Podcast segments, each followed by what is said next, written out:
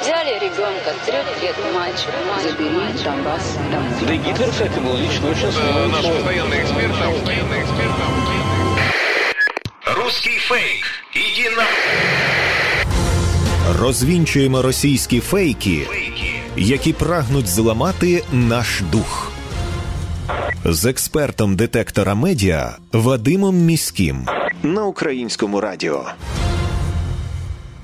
Вітаю, це Вадим Міський, і ви слухаєте передачу Руський фейк на українському радіо, в якій ми розбираємо найсвіжіші фейки і вкиди російських пропагандистів, препаруємо їх на шматочки, спростовуємо і тренуємо власні навички медіаграмотності і критичного споживання інформації. Сьогодні ми розберемо фейки про, начебто, плани заходу розділити Україну, а також як пропаганда намагається грати настроями мешканців Закарпаття. Україна нібито почала мінування територій на кордоні з Угорщиною. Пропагандистські ресурси почали поширювати відеоролик, у якому невідомий чоловік у формі збройних сил України попереджає мешканців Закарпатської області, що йому і іншим військовим буцімто дали наказ почати мінувати прикордонні території, які межують з Угорщиною. Це фейк. Інформацію проаналізували експерти із центру протидії дезінформації при Раді національної безпеки та оборони.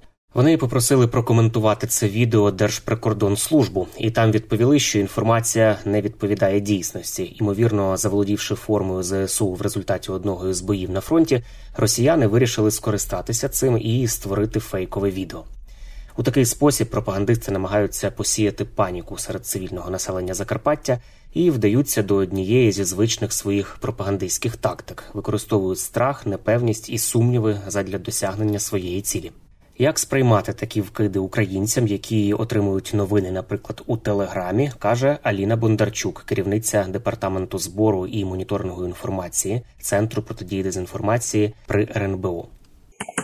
Кожного тижня ми фіксуємо певні наративи, тобто є грант-наративи, якими користується Росія, і по цих грант-наративах вони щотижня спускають якісь кампанії. От цього тижня ми зафіксували кампанію по Угорщині, тобто було про мінування і про те, що. Кракен має їхати на Закарпаття, ніби там з угорцями буде там в них е, мобілізація. По мінуванню це та ж сама історія. Просто закинули гроші на проактивну кампанію саме цього наративу. От і все. Могло з'явитися щось інше, теж пов'язане з Угорщиною. Можливо, ще раз би вони нагадали, що Угорщина має там на нас якісь плани, наприклад. І ще, до речі, була цікава кампанія цього тижня, яку ми зафіксували. Це з фейкових звітів Міністерства охорони здоров'я. Розповідали теж однотипні кампанії чисто на дискредитацію МОЗ. Перше, це було про те, що так як у нас війна з Росією, у нас нібито нестача якихось ліків, і МОЗ рекомендує переходити на кропиву, реп'яхи, там якийсь болотяник і ще там щось. Це теж було фейк, і міністерство агрополітики теж ми фіксували історію, що у зв'язку з тим, що у нас війна з Росією, у нас мало дуже зерна, мало всього. Тому, будь ласка, переходьте на аналоги, просто дурна якась історія. Але от, от така штука існує. Вони вкладають гроші в певний напрямок, і по цьому напрямку ми фіксуємо 2, 3, 4 фейки там на тиждень. Вони відпрацювали, гроші свої забрали, поставили галочку, прозвітували Путіну, що все відбулося. Але якість цього фейку ніхто не прослідковує. І те, що принесуть в папочці Путіну і скажуть, що ось дивіться, у нас там 10 мільйонів поширень, 200 мільйонів запитів, цього ж ніхто не забирає і не відміняє.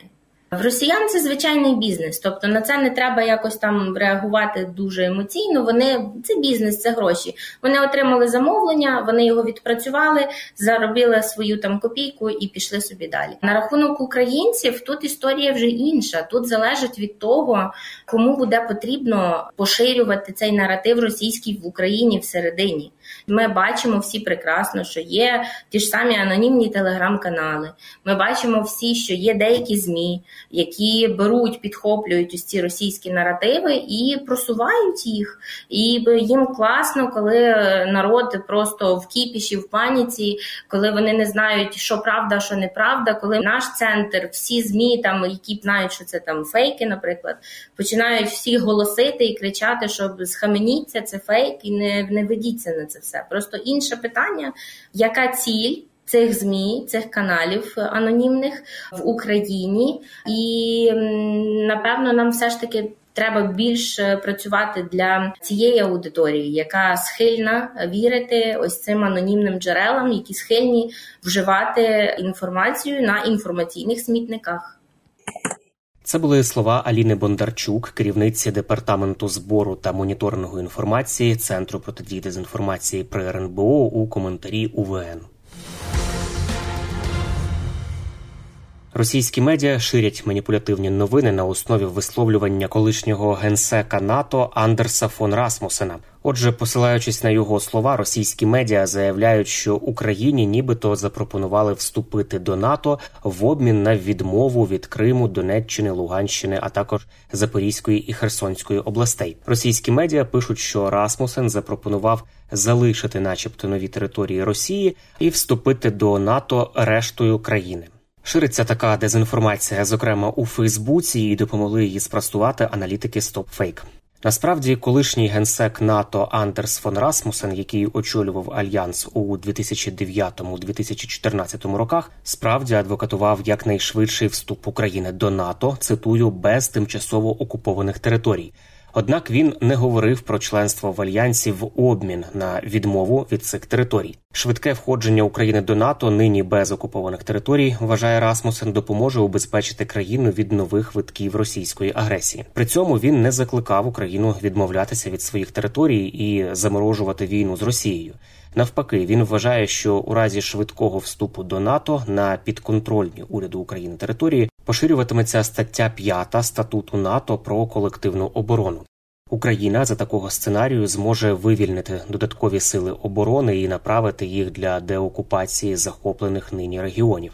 Таким чином, впевнений Расмусен, НАТО уникне зіткнення з Росією, звільнить українську армію, надійшли Кремлю чіткий сигнал про підтримку України, а також припинить будь-які претензії Росії на захоплення нових територій і зупинить масовані ракетні атаки окупантів по Україні. Колишній генсек НАТО нагадав історичний прецедент, коли за підсумками Другої світової війни 1955 року Західна Німеччина приєдналася до НАТО, і стаття 5 про колективну оборону поширилася на її територію.